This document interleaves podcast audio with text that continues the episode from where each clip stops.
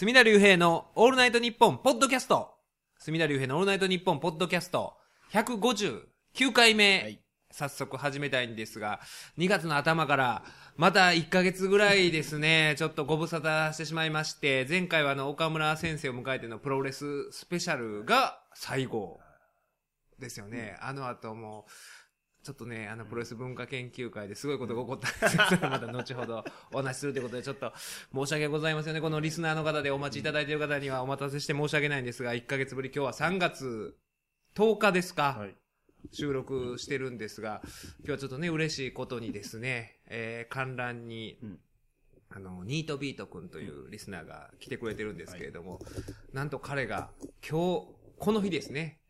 この3月10日、2015年3月10日、えー京都大学の発表があって、見事、一郎の末受かったということで、ほやほやですよね。はい合格ほやほやでおめでとうございます。ありがとうございます。いやー、一回だからこのポッドキャストの収録来てくれて、あ、ちゃうか、あの、収録に呼ぼうとしたら、電話番号間違えてメールしてきてて、ほんで全然違う工事現場のおっちゃんにかかって、僕がどやしつけられるっていうことがあって、ほんで、なんとかせえやって言ってた放送を聞いてなくて、だいぶ経ってから聞いて、えらい恐縮してまたメールしてきてみたいな経緯があって、一回来てもらったけれども、今度は録音がちゃんとできてなくて、はい。っていう、ね、あの、幻の収録会に参加してくれたニートビート君で。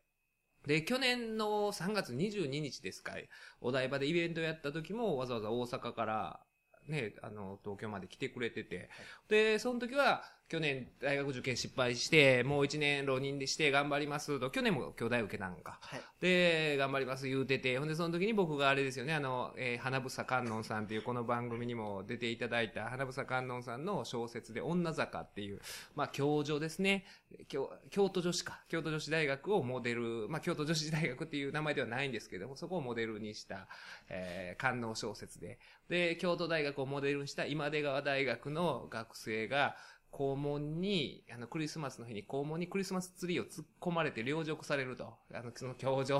をモデルにした学校の寮で、そういうシーンがございまして、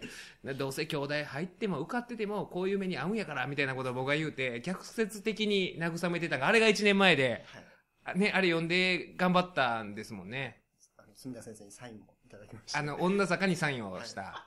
えー僕がね、全く関係ないんですけれども、ほんで、そこから1年頑張って、こうやって、今日合格した。もうちょっと近くで声張った方が入ると思うわ。はいごめんなさいうんあのーね、ちゃんと、1年長いようで、短いようで大変やったと思うんですけども、これは嬉しいですよね。ほんで、先週ちょうど僕があの、先週の金曜日ですか、3月6日に、バッファローゴロ A 先生とロフトプラスワンウエストでオールナイトのライブやった時も来てくれてて、ほんで、その後朝ね、あの、リスナーの、えー、用心坊主とか、用心坊主九州から来てて、で、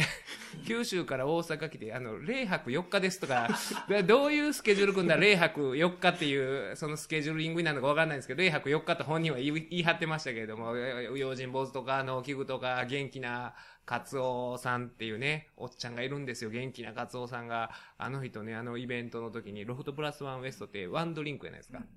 で、食べ物とかオーダーしてっていうシステムなんですけども、家からおにぎりとか持ってきてたらしくて、その持ち込んで、持ち込み禁止やねん。持ち込んで。その、なんか、それがちらちら見えたんですよ、僕舞台の上か前におったんで、おにぎり食う、いっちゃん前でおにぎり勝手に、あの、持ち込みのおにぎり食うたりとか、ワンドリンクは一応ね、そのルールにのっとって頼んでたんですけども、その、ね、あの、グラス開いた後に持ち込みのペットボトルの、なんか茶か水をね、あの、こう注いどるような、あの、モラル的にどうなんやっていうの、あの、まあね、えー元気なカツオさんとかといらっしゃってて、で、まあね、朝、ま、朝マックをしながら、あしんどかったですね、朝マックを、ね、辻村先生もお越しいただいてて。えー、あれはしんどかったんですけども、その中で発表いつや言うたら来週です言うてて、で、ね、あの僕ほんま正直、なんか、この子は落ちてるなと。なんか受かった後の顔やないなとは思ってたんですけど、見事合格してて、これ、兄弟、経済学部。はい。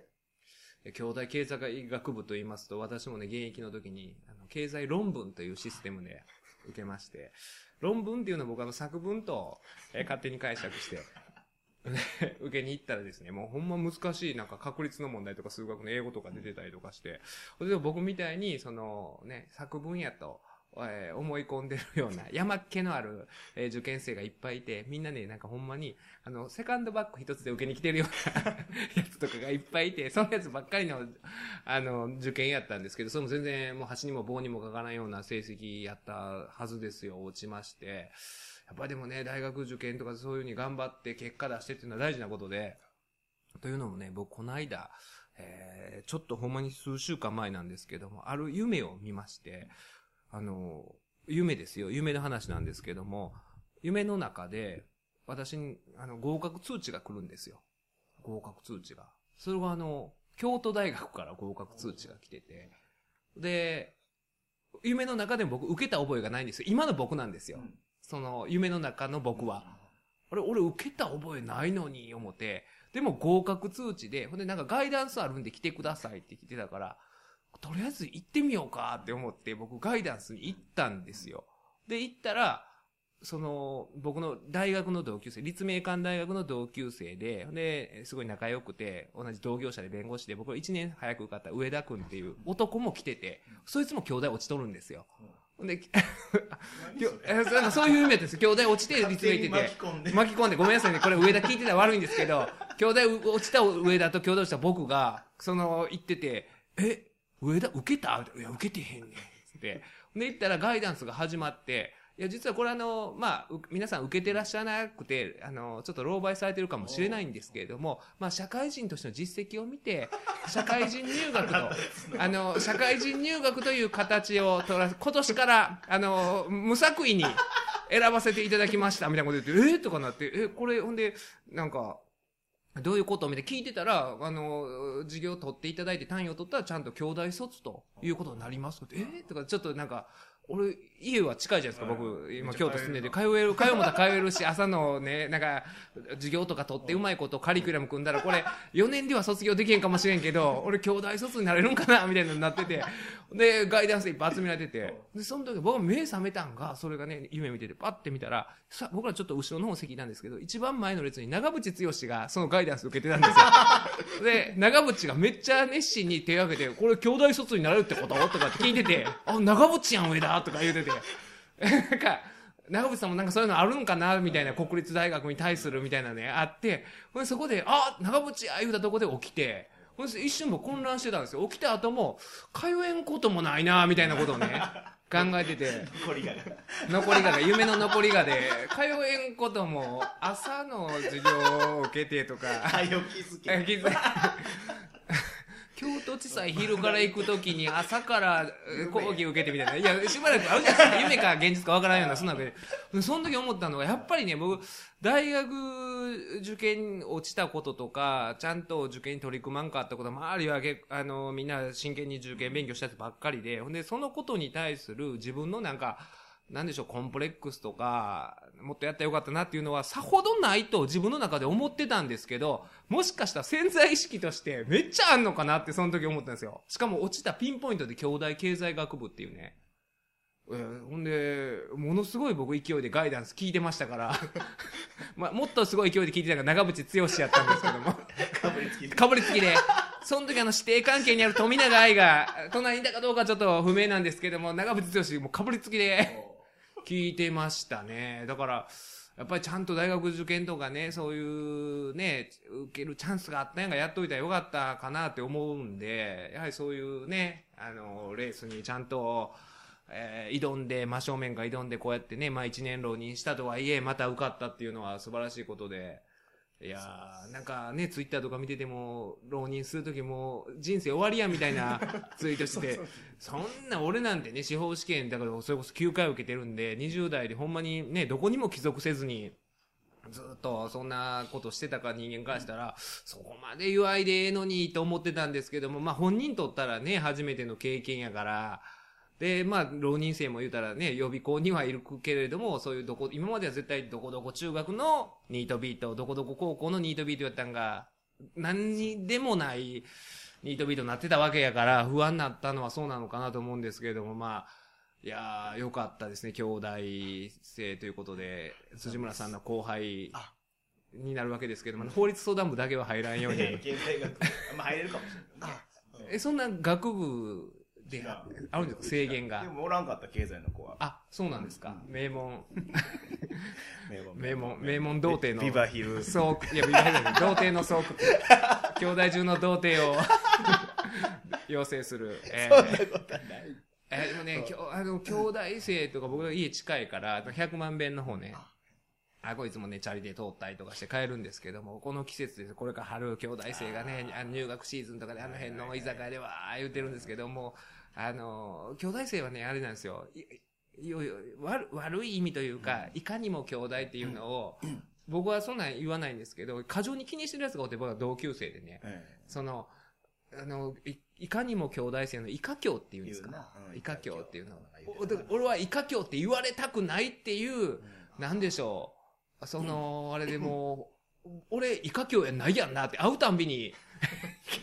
聞いてくる人がいまして。だからそういう、でもなんか兄弟生っていい感じですよ。見るからになんか、あの、なん、なんていうのかな、ど童貞っぽいっていうか、まあ、二度見ても童貞そうですね。ですよね。ねいや、ええことですよ。どうしようか実はねそのキャラクターで、いやいや。いや、でもこの4年間のうちにいろいろあるわけですよ。それこそ花房さんの小説女坂みたいなことが、現実に起こる可能性もあるわけですから。いやーでもまあ良かったですね。まあ親御さんも喜んでるとは思うんですけど、まあでもね、これからまたいろいろね、新しいね、えー、なんかレ、これからまた、これからじゃないですか。そうです。まあまあでもね、大学そういうふうに目的達したというのは一つのね、大事なことですから。やっぱり、ね、僕いつも思うんですけど、ほんまに、その、ちゃんと取り組んでんで、あねっていうのが後悔があるんですよ、どうしても大学受験の時に。もっと全速力で、ほんで、まあ全速力でやってへんっていうのが自分の逃げ道でもあるんですけれども、仮にそれが全速力でやって落ちてたら、あの、司法試験も諦めてたような気もするんですよ。だから、で、全速力でやってなかったから、俺はやれるんちゃうかという思い込みがあったから、やれたような部分も、司法試験をやれた部分もあったんで、まあその辺微妙なとこではあるんですけれども、いやーなんか、でもいいですね、19ですか。はい。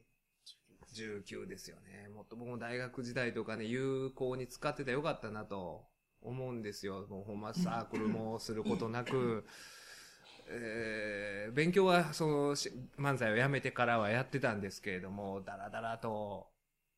だだらだらとか、まあ、勉強は結構頑張ってたかも。今から考えたら、学大学生にしては勉強頑張ってたと自分では思うんですけれども、でもそのね、大学時代しかできひんことを全然してないっていう後悔があるんで、いろいろ、なんかサークル入ったりとかは考えてるんですか？そうですね。いや、まだあんまりちゃんとは決めてないんですけど、なんか、まあ、バンドとか、まあ、まあ、まだわかんないですけど。バンドをやるの？いや、選択肢しどうしたの？ええ なんか意義があるよ。いやいやいやいいと思いますよ、バンドやるのも。え わかんないですけど、まあ、まあ、なんか新しく始めたりするのにも、まあ、ちょうどいい。えそうそうそうそう。だからもう、そのね、なんか大学デビューとか、イカ教とかもう気にせんでいいから、大学デビューっていいと思いますよ、ほんまに。僕だからその立命館の時に、まあ立命館だから中学高校もあるじゃないですか。で、ね、僕は大学からなんで、で、友達を作るためには、やっぱりみんな固まるわけですよ。あの内部進学って、うん。そういう私学っていうのはほんで、でもすごいそういう私学っていうのは内部進学が派手なグループやったりとかして、で、そういう人と友達になったら広がるかなって思って、最初に友達になった内部進学のやつが、大学デビューやって、内部でものすごい冷や飯食わされてる人やって、え ー 見抜けなくて。それは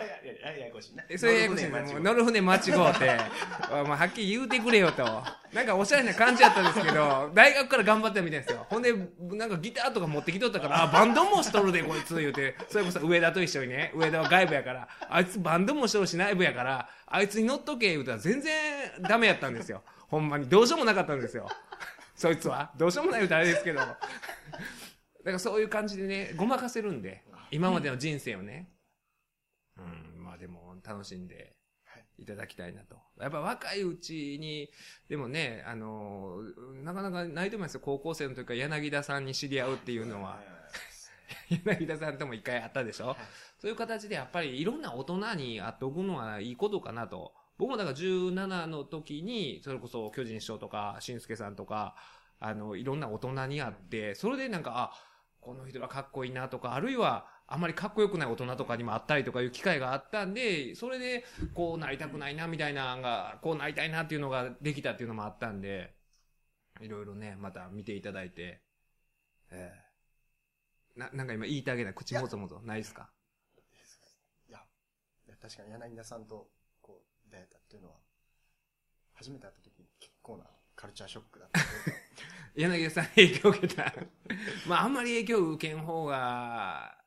まあでもね、あああいう、うん、いねなかなかいないでしょ？学校の先生でもあんな、柳田さんみたいな人はね。えーいいと思いますよ。まあ、、はいろいろ。また柳田さんもすごい喜んでくれてたから、はいえー嬉しいです。うん、まあまあ、そういう形で、ね、こ今回はちょっと嬉しいニュースから始めたいんですけど、まあ、1ヶ月もあると、いろいろ事件というか、何ね、世の中にはあったんですけれども、まあ、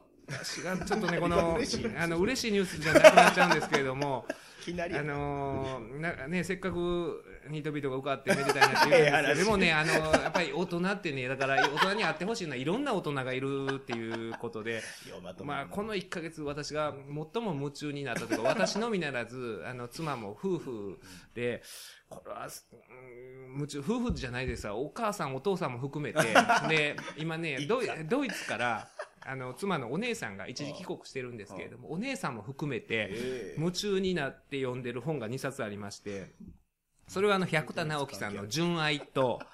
えー、百田直樹純愛の真実というこの2冊の本なんですけど、まあ、純愛っていうのは、あの、百田さんが、えー書いた、そうですね、屋敷隆人さんを最後見とった面倒見たこの桜さんという女性から話聞いた、その周辺の人から聞いた、えー純愛、この、純じる愛と書いて純愛ですよ。えーこの物語が、なんでしょう、あの、金スマとかでも取り上げられたかなんかで、えーすごい話題になったんですが、それが実は事実と違うんやなかろうかみたいなことがネットで話題になったりとかして、ほんで、それで、えーいろいろ疑惑が、えーね、えー言われたりとかしたする中で、いろいろこの、まあ、純愛の、えー矛盾点などを検証していったのがこの百田直樹純愛の真実という。で、ちょっと僕は順番としておかしいんですが、僕は純愛の真実から読んで純愛に入ったっていうタイプなんですよ。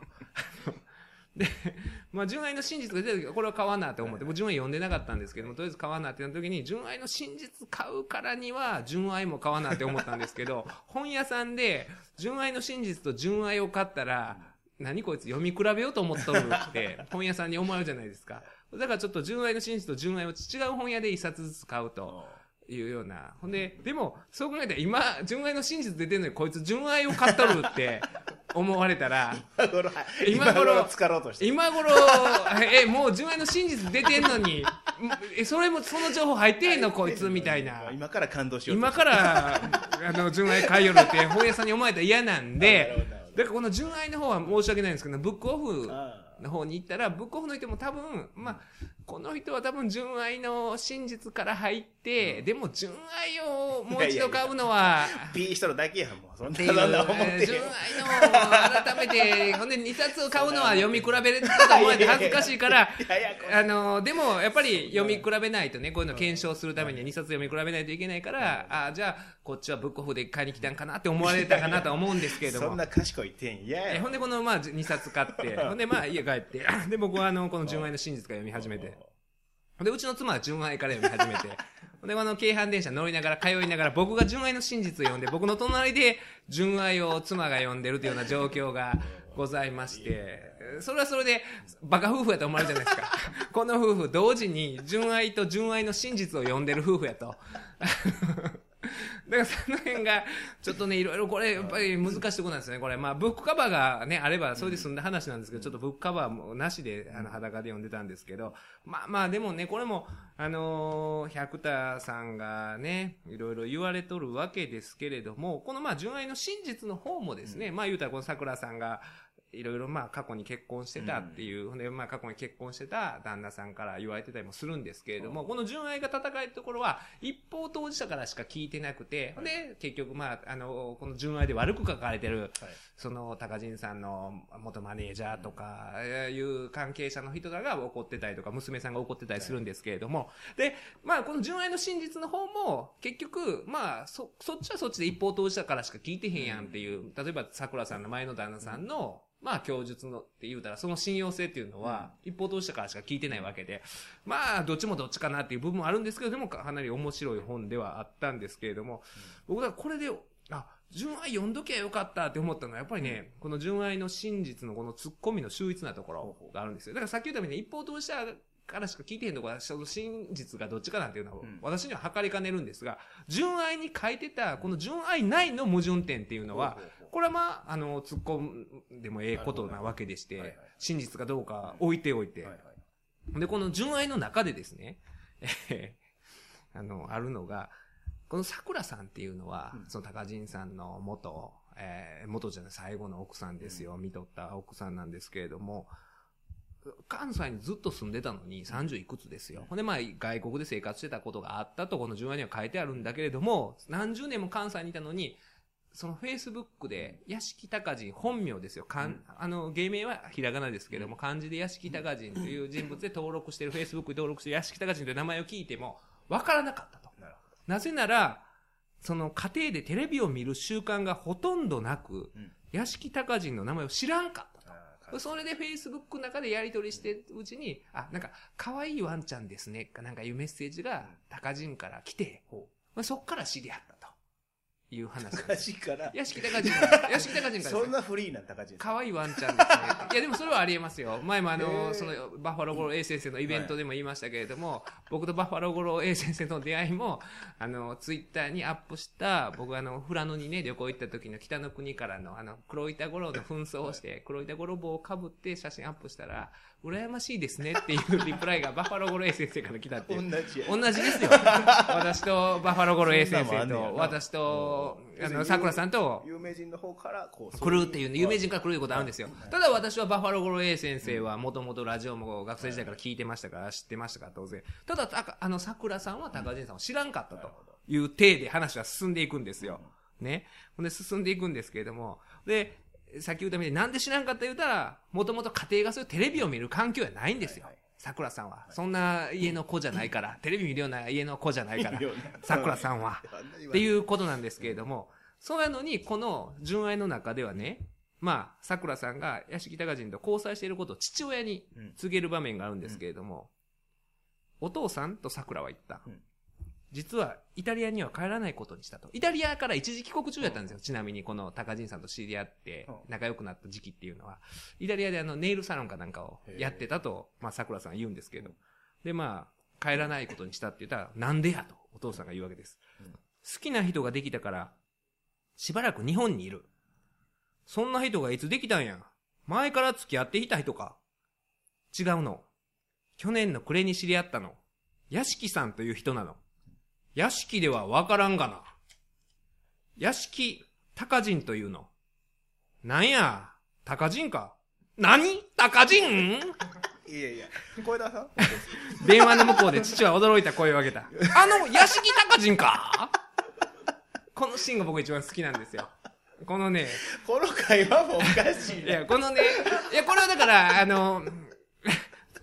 純愛ないの。話、矛盾の、を今僕言ってるわけですけれども。これは引用なんで。引用なんですけど、だから、結局、家でテレビ見る環境がないわけですよ。テレビ見てないのに、見てないってことは、当然お父さんも見てないわけで、お父さんが見てない頃からこそ、タック桜は見てなかったはずなんですが、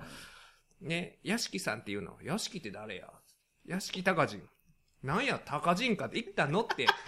なんや、高人か？何？高人？っていう、この、あの高人かっていうね、ここの、このお父さん。この乗るところがね、これ、テレビ見てるというか、これ新喜劇見てると思うんですよ。これ新喜劇のパターンでしょ。一旦、あ、なるほど。二つの意味でテレビ見すぎとそうそう、高人か。で、高人っていうね、この、この、時点でね、これ何もね、新喜劇とか見てなくて、ああるいはあの、カウスボタンのようね、はいあの、カウスさんがやるノリツッコミですよ。はいそうそう、みたいな。おじいちゃんは犯罪者、そうそう、みたいな。誰がやねんみたいなね。これ、そういうノリを見てないはいと、ナチュラルにこのノリツッコミというかねこの、ララジオだけでは無理ラジオも入れなあ、何や、高人か。あ、何高人っていうね、これなかなかこれできない、高度な。これかなりテレビ見と高度な、これかなかなり見てるというか、テレビ見てへんだけで、かなり演芸場に通い詰めてる。それこそ柳田さんばりに、あの、うん生で見るタイプなのかなっていうぐらいのね生で見るタイ。プええほんで、えーこういう、だから見たことないって言ってんのに、あとね、あのーまあ、桜さんっていうのは、この、えー純愛の中で、うんハワイに行った時にですね、ハワイで療養中に、現地のゴルフ場で偶然に出会った男が、しんすけさんであることにも気づくんですよ。テレビ見たことないのに。ほ しんすけさんはわかるけど、高人はわからんと。で、えー、これはまた、あの、この、あ純愛には載ってないんですけれども、この、まあ、純愛で悪く書かれてたうん、K さんっていう、うん。高人さんの元マネージャー曰く、大阪空港内で桜氏は誰よりも先に笑福亭鶴瓶に気づいたこともあったと。だから、鶴瓶と、えー、ね、しんすけはわかるけれども、まあ、高人はわからんという環境は、どんな環境やっていうツッコミを入れて、これは秀逸やなと。で、あと。で、まあこれが面白いのが、この、これね、うんまあこの K さんねはあ。K さん、これはあくまで K さんの供述ですよ。桜さんのこの純愛でわ、あの、百田さんの純愛で悪く書かれてた、K さん曰く、えー、桜さんはね、K さんに、芸能人で唯一知っているのは、ユージ小田かなと語っていたということがあるらしくて。えーその、ユージ小田と、小田ユージのことをユージ小田と。どこでどんな風に育ったのだろうかって、これ秀逸なツッコミがこの、純愛の真実で。そこの文章がもう どこでどんな風に育ったんだろうか。ユージ小田ってね。小田ユージをユージ小田って言うた人を見たことあります？僕あのね、あれですわ、あの、誰でしたっけ？えー、ジョー、高橋ジョージさん。高橋ジョージさんって、ジョージ高橋やったっけ？どっちやったっけ？って迷うのがよくあるんですよ。はい。はい。昔、ジョージ高野ってプロいうプロレスラーがいて、それとの関係で言えば、高橋ジョージ、ジョージ高橋、どっちやったっけ？みたいに思うんですけど、これは、ユージ小田って今まで僕聞いたことないなって思うんですよね。ユージ小田っていうのは。これはどうも、ここは突っ込んでもいいんかなって思うんですけど、こういういろいろな突っ込み嘘が、ついてる人の話し方やな、これ。ユージ小田かな。それぐらい知らんっていうのをなんか。なんかおも面白い、まあ、中なんかまあ、興味深い人であるなと思ったんですよ。え、自分ユージ小田って言うんやって。僕小田裕二って言う小田裕二のことユージ小田って言う人いたら僕ほんま興味津々になるんで、それぐらい知らんという。それぐらい知らんっていうアピールがユージ小田になったと。で、まあいろいろ書いてあるんですが、ちょっとこれまあ読んだ人にしかわからないんですけど、僕はまあこのポ一番のキーポイントはこの、えー、ぬくいメモやと思うんですけど、これちょっとね読まないと、ぬくいこのぬくいメモが、いやこのね、ぬくいメモが一番重大な証拠やなかろうかなと僕は思うんですよ、ぬくいメモ。えあ、生資料があるね。ーぬくいメモ。これはね、あの皆さんに読んでいただきたいなと思うんですけども。こういう形で、非常に興味深い本なんですけれども、これどっちから先読むかっていうのはね、うんなかなか。でもこの純愛の真実から読み始めると、ちょっと突っ込みどころがあえても分かっ。てるんですよ。分かって純愛を読むと、ちょっと正直読みづらい。もう。読んでる、読んでられないんですよ。あか、あの、来た来た来たっていうのあるんですよ。来た来た来たみたいな、そのさっきの、あの、お父さんの乗りツッコミのところかここかみたいな。ああ、屋敷高人。だかじんいやいや。いや、初めてみたいに読むな、毎ね回。そんな、まあそんな感じでね。えー、それなのにまあこの百田さんはですね、いろいろ強気で、あのーツイートをね、されてたりとか、するんですけれども、百田さんがね、ほんでこの純愛の真実ですね、この検証本が出た時に、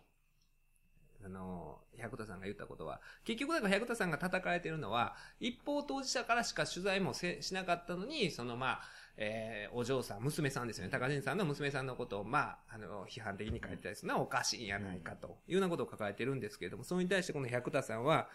アマゾンにはこれがほんまのノンフィクションやでと派手に歌っているのが私の本を当事者に取材せずに書いたと非難した人たちが同じように当事者に取材しないで事実の検証もしないで書いている。お前がやったようにしてやったんだというつもりかな。当事者でもないのにって怒ってるんですけど、これもうもはやあの、自分は当事者に取材しないと、で書いたことを前提に、お前も、ほら、もう当事者に取材せずに書いたんか、みたいな。これは説得力がないツイート百田氏はしてはったりするんですけれども、この辺がまたなんか百田さんの面白いところというか、俺も言っちゃってるやんっていうね、この、アマゾンのコメントをソースに喋るっていうのはまあアマゾンのこれがほんまのノンフィクションやでと 派手に歌っているのはこれはまあ重要な真実のことなんですけども、取材、当事者に取材せずに避難した人たちが同じように当事者に取材しないでカタカナ書いたとはどういうことだって言ういや、いやそれよりもあんたも取材してへんかったんかっていう話になっちゃうじゃないですか、これは。ちょっとね。これはなかなか、これ百田さん最近面白いんですよ。あのツイッターで断筆宣言とあ、か言っ。てたな。えー断筆宣言したんですけれども、それをすぐ百田直樹断筆宣言ってあのネットニュースに出てしまったら、それで怒って断筆宣言ツイートを撤回したりしたりするんですよ。たったの1時間でもう私のツイートがネットニュースになっている。百田直樹氏断筆宣言。来年の還暦に腹立つから引退撤回80歳まで書くってこのまたツイッターで書いたら、今度は百田直樹氏断筆宣言ツイートを1時間で撤回っていうネットニュースが出るという。で、これに対してまた断筆宣言とかしてたら、これ、いたちごっこいたちごっこ。これこそいたちごっこ。百田さんね。格好の的になってんやね、今。いや、ちょっとだから、あのーやっぱりね、百田さん言うても、まあ、年齢、まあまあ言ってはるじゃないですか。だから59ぐらいですかね。で還暦言うてはるんで。だから、対応ができてないネットリテラシーというかね。だからそういう意味でこういうね、えー、当事者に取材せずに書いたと非難した人たちが同じように当事者に取材しないで書いているみたいなことを書いちゃったりするんですけど、こういう、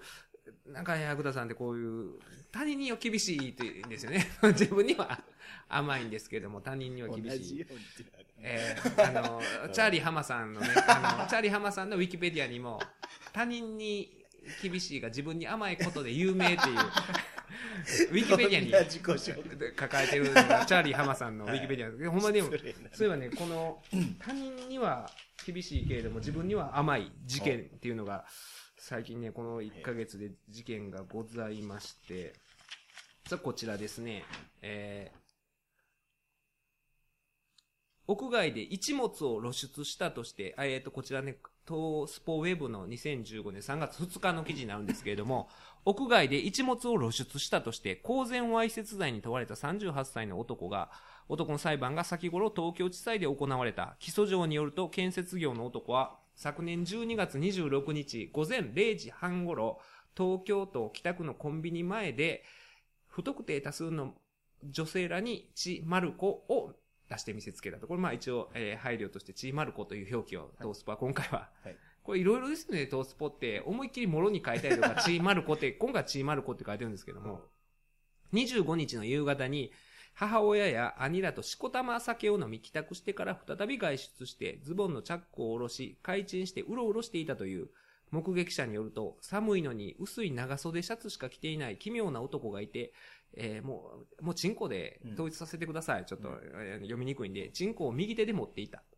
女性に向かって走っていき、悲鳴を上げさせていたそうだ。男は2010年の結婚直後にも露出して逮捕。12年に娘が生まれた直後も同じく逮捕されていた。離婚したが現在は婚約者がいる。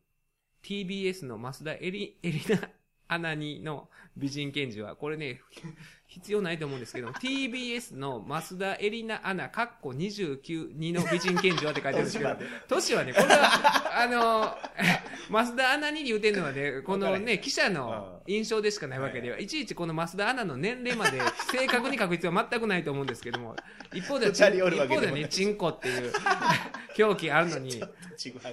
はぐ。ですよね。ちん、ちんこ、ちーまる子っていうええ加減な表記もあれば、一方では単に似ているに、しかもあんまり似てへんと思うんですけども、そんな増田あんなに似た検事なんていないですよ。見たことないですけど、まあ東京地検にいるんかもしれないですけども、この増田エリナアナ29、2の美人検事は、あなたは今回と同じように陰形を出して捕まったことが2回ありますね、と追及。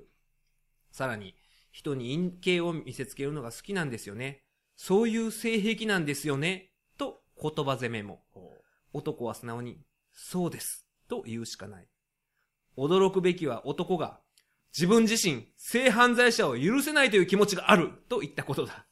自分を棚に上げてよく言えたもんだ。検事は1回目と2回目の逮捕の間に200回ぐらい陰形を露出したと言ってましたよね。と、呆れた。ということで、えー、あ、またか、また書います。性犯罪を、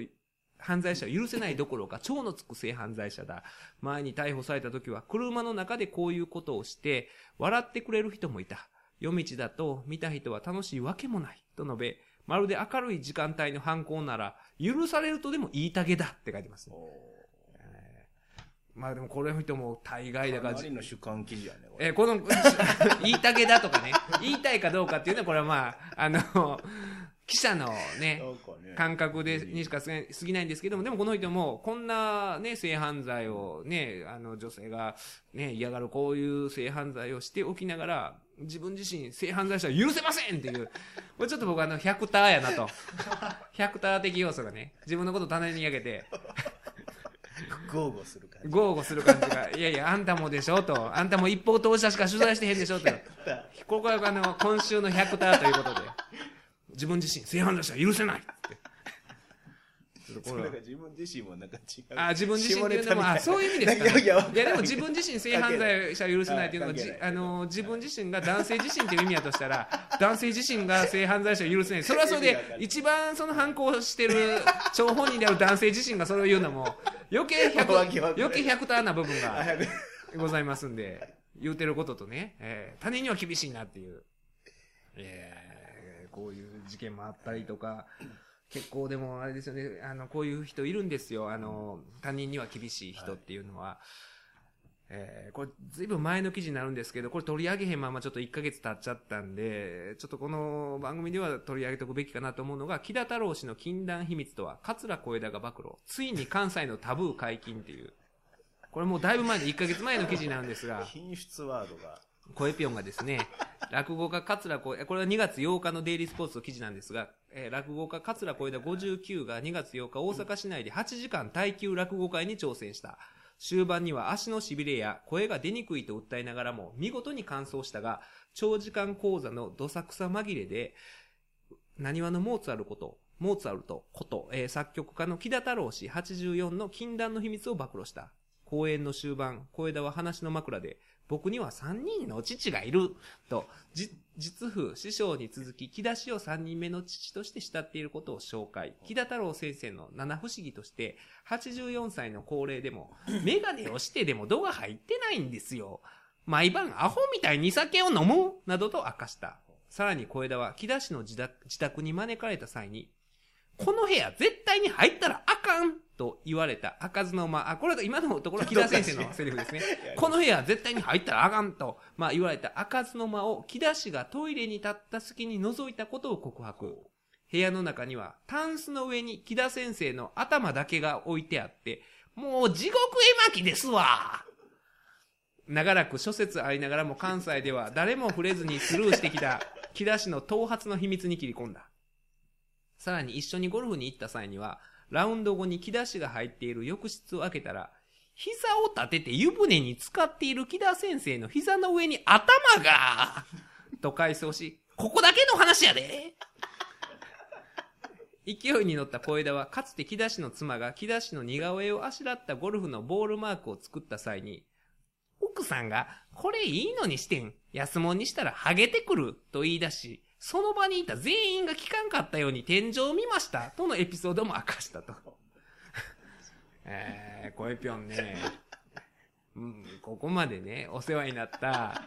モーツァルトに対してね、慕ってるからな。えー、三人目の父と、ね、自称してるこの、木田先生のね、こういうことですよ。頭だけが置いてあったとかって。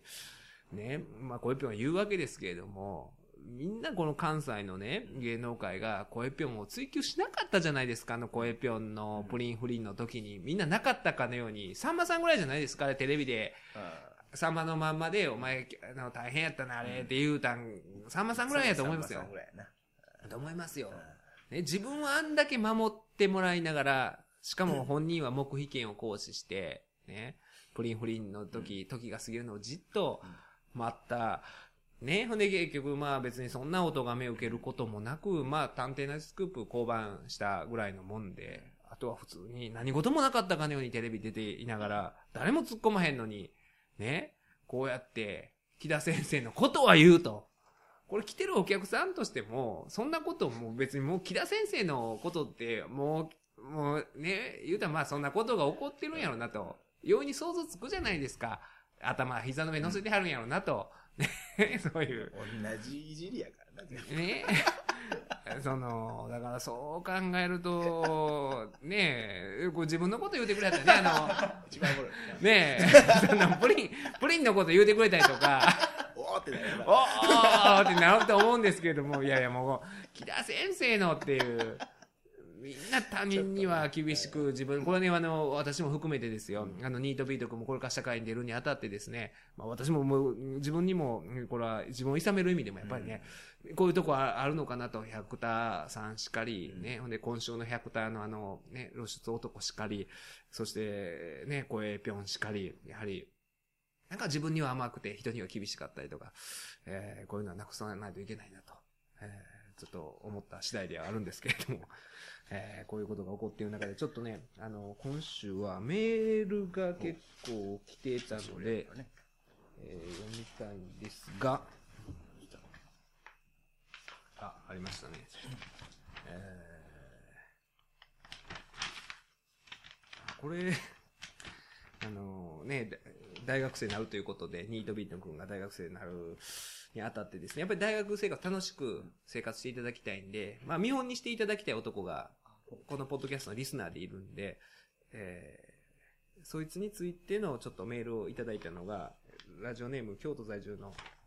ノビーさんで、よくね、あの、東京で日本放送で撮ってる時に、あの、夫婦で出待ちとかしてくれたノビーさんなんですけれども、この度はし2月7日放送の福山雅治の魂のラジオに、住田先生もよく話題にされる、ダッキーと思われる男性がインタビューされており、えー、すごい。ぜひあのダッキーか否か調査していただきたくメールした次第、メールした次第です。もし本人ならよっぽどの幸運の持ち主ですね、と、えーいうことやったんですが、ラジオネームダッキー改め大部分は大輝、本人からもメール来てまして、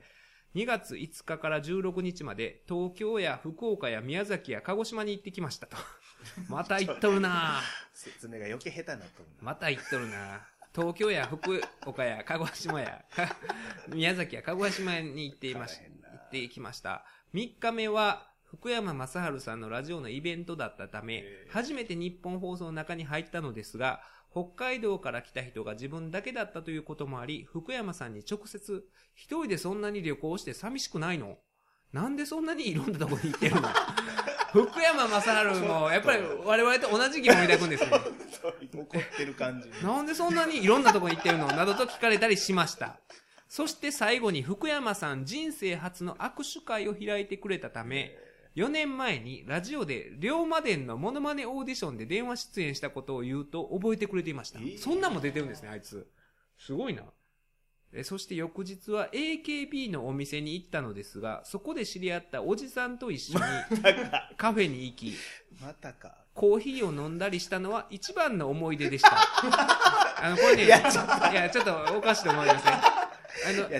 AKB のお店行って知り合ったおじさんと一緒にカフェに行ってコーヒーを飲んだりしたのが、この、この度の一番の思い出でしたって言うんですけど、どう考えても、どう考えても、その前日、その前日に、あの、福山雅治にう、んね、そんなに旅行して寂しくないの？なんでそんないろんなとこ旅行行ってるの？と。興味津々に話聞かれた上に、自腹でお金ももらったと。このエピソードの方が、そうやな。おっさんですよこ。のおじさ AKB の。んがもう最高やった。AKB のお店で知り合ったおっさん大なり福山雅治っていう、よっぽどのお世話やったよ。すごいですね。ほんで、5日目からは宮崎や鹿児島に移ったのですが、すごいね、こいつ。移動が。三浦か、えー和義選手や遠藤選手など自分の好きな選手とはた大体話せることができたので、ものすごい嬉しかったですす。ごいな。でそして最終日は AKB の握手会に行き、高橋みなみさんと話すことができて、ものすごい楽しかったです。でこれもどっちかというとこっちの方がねすごいな。ちなみに3月から6月まで毎月東京や大阪へ行く予定ですと。で、このね、高橋みなみさんと会った時も、またお前か、また来たのか、お前、この野郎みたいなこと言われたらしくて。また来たのか、この野郎。対人能力すごいな。いや、ほん、いや、でもね、なんか、構いたくなるタイプなんですかね、ダッキーは。可愛らしいま男なんで。そうなんですよ。だからこういうふうにね、ニートビートもぜひ、大学生活楽しんでいただいて、しすぎやわ。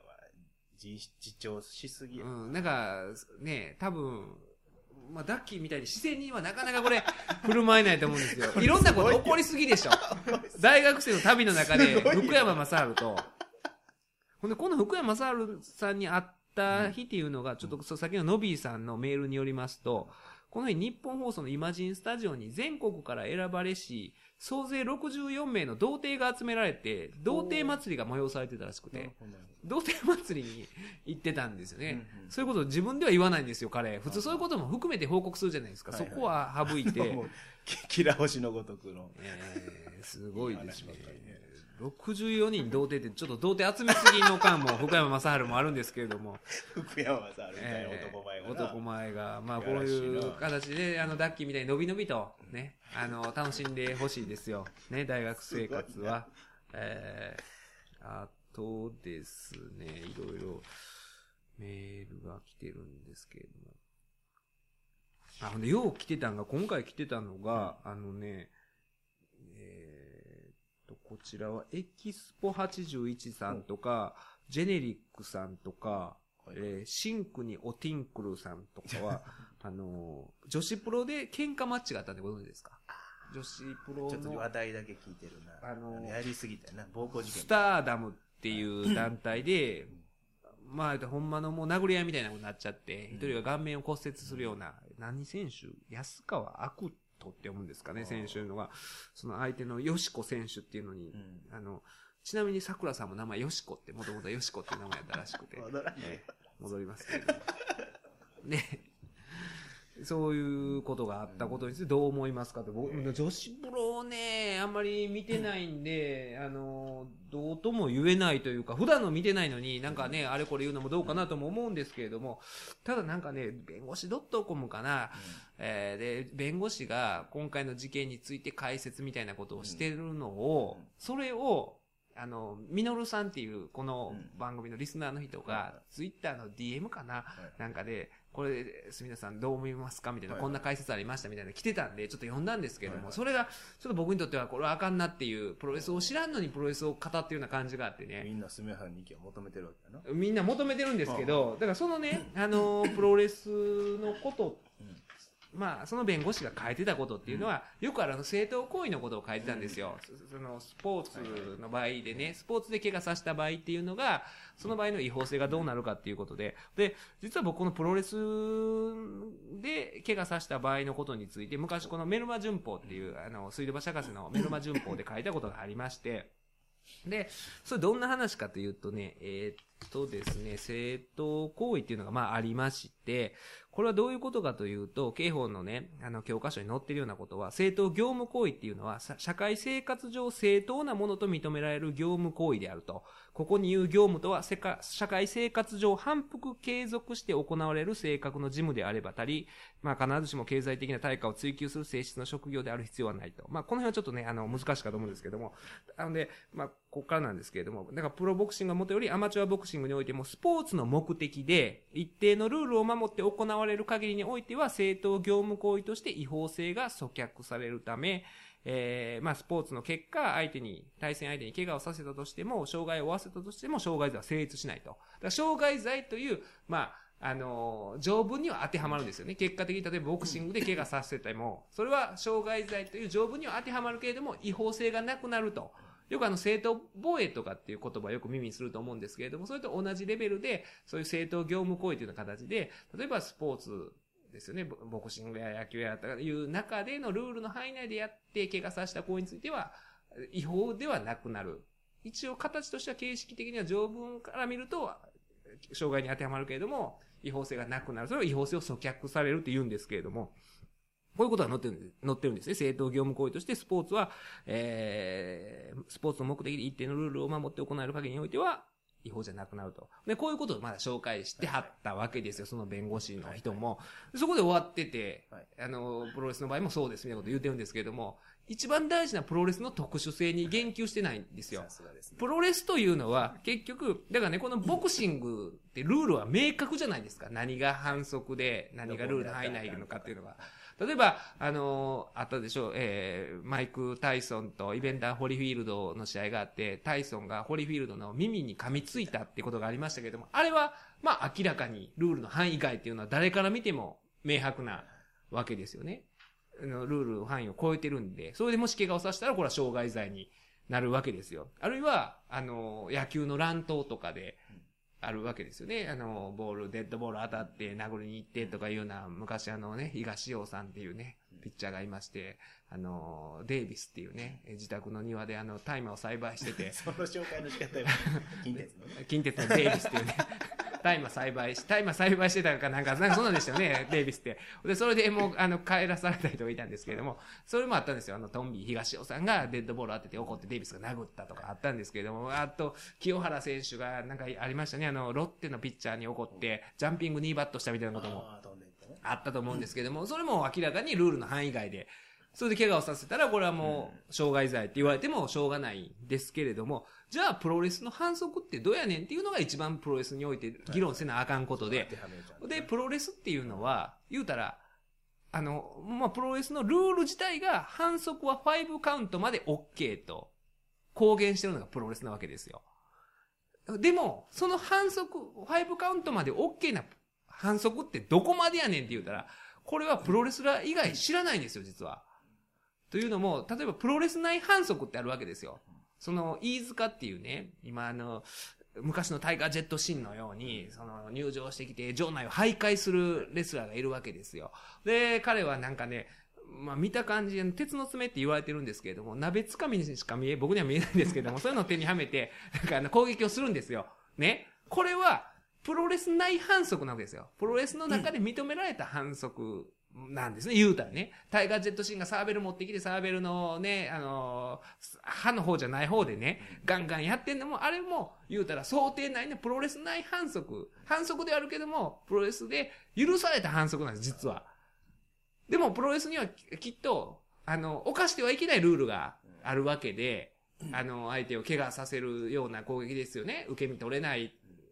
あの、投げ技をしたりとか、あるいは、あのーそういう鍛えられない場所って人間のあるわけじゃないですか、急所に。そこに攻撃をするとか、これはおそらくプロレスの中で、プロレスラーの中のルールで許されない反則、やったりするんでしょうけれども、でも、そそこの範囲というのは、本当に微妙なんですよね、ルールの範囲内で。そう、どこまでだから危険を引き受けてるかっていう話になると思うんですよね。技。はあるから、OK ほんで、その、ほんで、プロレスっていうのは、ね、まあ、あの、僕らが昔プロレスラーに抱いてた幻想っていうのは、まあ、プロレスっていうのは、まあ、受けの美学、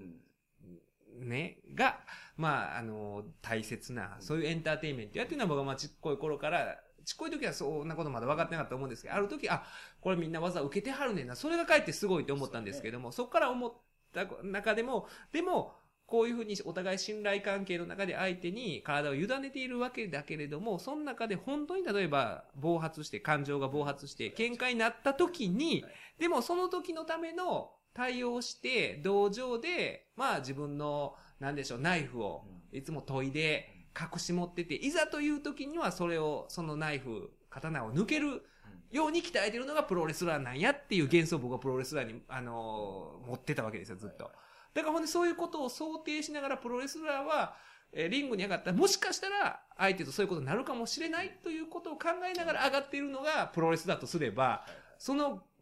もっと広がるわけですよね、プロレスの許された反則というのは。そういうことまで想定して皆さんが上がってるんであれば、いざという時は本気で殴り合うために鍛えてますよと。っていうね。だから、果たしてでもそこまでのプロレスラーっていうのが覚悟をして、すべてレレスラーが上がっているのかっていうね。そこの辺でずれていくわけですよ。だから、それぞれのレスラー、統一した、その、なんでしょう、許された反則と許されない反則が明確に分かれてるわけじゃないと思うんですよ。だから非常にこれは、その、スポーツのこの正当業務行為っていう、よく刑法の教科書に載ってるところ、そこだけを紹介して、プロレスの場合もそうですって終わっちゃダメなんですよ。じゃあプロレスの場合どうやねんって考えたときにそうなんですよ。結局物差しっていう、だからそれはほとんどその選手の志に関わってくると思うんですよ。自分は覚悟して、いざとなったら、そういう、あの、プロレスの、まあ言うたら暗黙のルールを破られた時に、もう対応せなあかんっていうことを分かって、響きたいでリングに上がってるっていう人からしたら、それももう引き受けてる、どうして上がってるわけじゃないですか。っていうことを考えると、それぞれの選手の覚悟と、によって変わってくるっていうのこれがプロレスの特殊性というか、こういう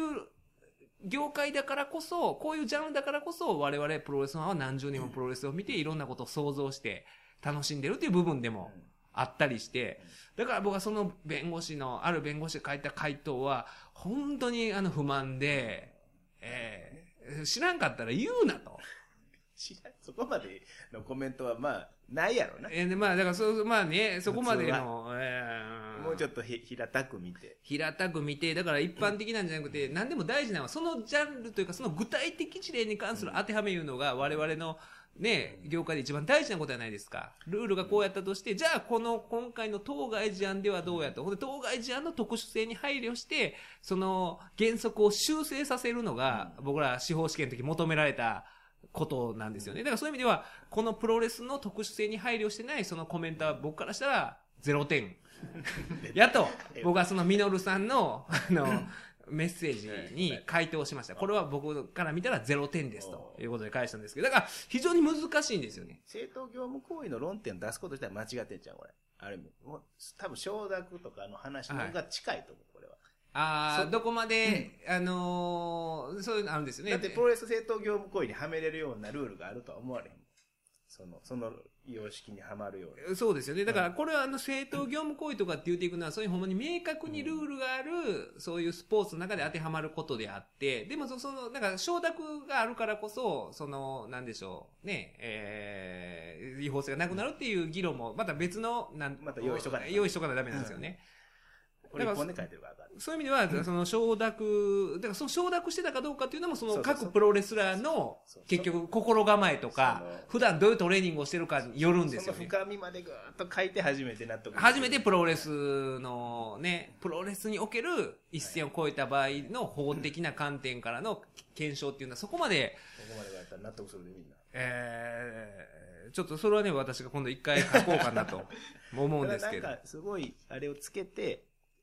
なんか何多数回にわたりこう顔面を叩いたとか。まあ、な何回も顔面叩いててすごい大怪我したとか言ってね、まあそれは人に見せるもんじゃないし、と思うし、だからそれで結局、なんでしょうね、あの、過去にもそういうのあったんですよ、プロレス界って、その一線を越えた試合っていうのはあるんですけれども、その中で、僕らがそのまだ幻想を抱けたのは、そういう、例えば、あの、前田明とアンドレがそういう、アンドレ・ザ・ジャイアント、2メートル23センチのアンドレ・ザ・ジャイアント最強ちゃうか、でかいか最強ちゃうか言われてた人と前田明が、ちょっとそういうルールを超えたような試合をしたことがあって、だからまあ、あの、アンドレがそういう、まあ、なんでしょうね、えー、姿勢で臨んできたわけですよ。前田としては最初はプロレスのルール内のプロレスをしようと思ってたのに、アンドレがそうじゃなかったんで、前田明が対応したという試合で、それでまあ僕らは前田明に対して幻想を抱いたし、で、それこそ、あの、橋本真也と小川の直也の試合も、まあ、一線を越えたような攻撃を小川直也がして、っていうのがあったんですけれども、その時は僕らはそれすごい興奮して喜んでたんですよ。というのもそれは、なんでしょう、その、プロレスラーの強さというか、あの、本当はこの人はどのぐらい強いんだろうなとかって思ってる、そこに、えー、つながる、その、なんでしょうね、その、プロレスの、えー一線を超えてるとはいえ、僕らの幻想の延長線上にあったというかね。だから、の、あの、いろんな想像力が働いたりとか、すげえとか、小川すげえとか、え、橋本ほんまはもっと対応できたんちゃうかとか、いろいろ考えたわけですよ。前田すごい。で、ほんで前田最強説とか、そんなできたりとかっていうのがあったりとかするんですけれども、今回のはそういう想像力が働く余地のない、本当になんか、僕見てないんでちょっとあんま言えないんですけども、そういう余地のない、なんか女の選手、女性の選手同士の、な感情をぶつけ合っただけの、うーん。それその小川橋本のこう超える瞬間って見ててふわーってわかんの？いや、もう明らかに、だからあの、違う攻撃をしてるわけですよ。あプロレスでしないような攻撃を。まあだから、え、その時はほんまに、え、これ何が起こってんやと思うんですけれども、だから、あの、ふ通常のプロレスじゃなかったわけですよ。それを橋本がまたこう返していくわけいや、橋本は、だからその最初の試合では完全に KO されちゃったんですよ。ほど。ほんで、そっからまた、あの、橋本と小川との試合が組まれて、で、その時は、あの、お互い、あの、ちゃんと、まあ、プロレス内でやるんですけれども、その中でちょっと、また、せめぎ合いがあるわけですよ、お互いの。競技者としてのせめぎ合いも見せたりする部分があって、だからそういう意味で、なんでしょうね、こちらが、それこそそのプロレスのルールって、どこからどこまでなんやろうっていうことを考えながら見るようなね。ほんで、お互いの強さも見えたし、えっていうのがあったんで、だからそういうのだったらいいんですよね。